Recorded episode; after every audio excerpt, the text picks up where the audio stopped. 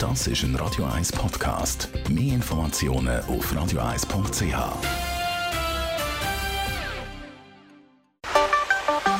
Der Finanzratgeber auf Radio 1 wird Ihnen präsentiert von der UBS.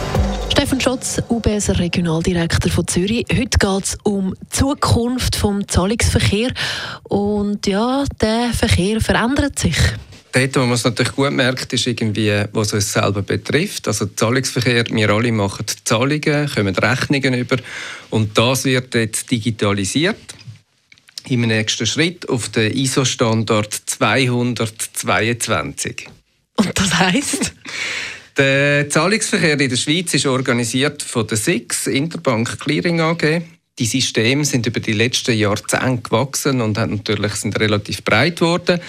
Und am einfachsten kann man es vielleicht mit dem erklären, ist nämlich, es gibt jetzt neu anstelle von roten und orangigen Einzahlungsscheinen auf jeder Rechnung einen QR-Code. QR steht für Quick Response oder schnelle Antwort.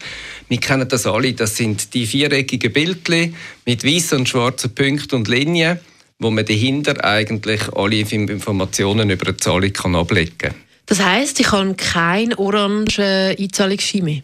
Genau, richtig. Neu kommst du eigentlich deine Rechnung über, dort hat es den QR-Code drauf. Du wirst zum Beispiel mit dem Mobiltelefon, wenn wir ja heute schon an unterschiedlichsten Orten, das beste Beispiel ist, glaube ich, das SBB-Billett, kann einlesen und dann hat sofort das System alle notwendigen Daten gespeichert, die es braucht, um die Zahlung freigeben Wann wird das so sein, dass es nur so ist? Oder fährt man jetzt einfach langsam an? Der erste Schritt, der passiert, ist, dass alle Firmen in der Schweiz, die Rechnungen stellen, eigentlich ihre Systeme umstellen bis Mitte Juni 2018. Zum Ziel hat man sich in der Schweiz gesetzt, nachher bis Ende 2020 eigentlich den Zahlungsverkehr vollständig zu digitalisieren.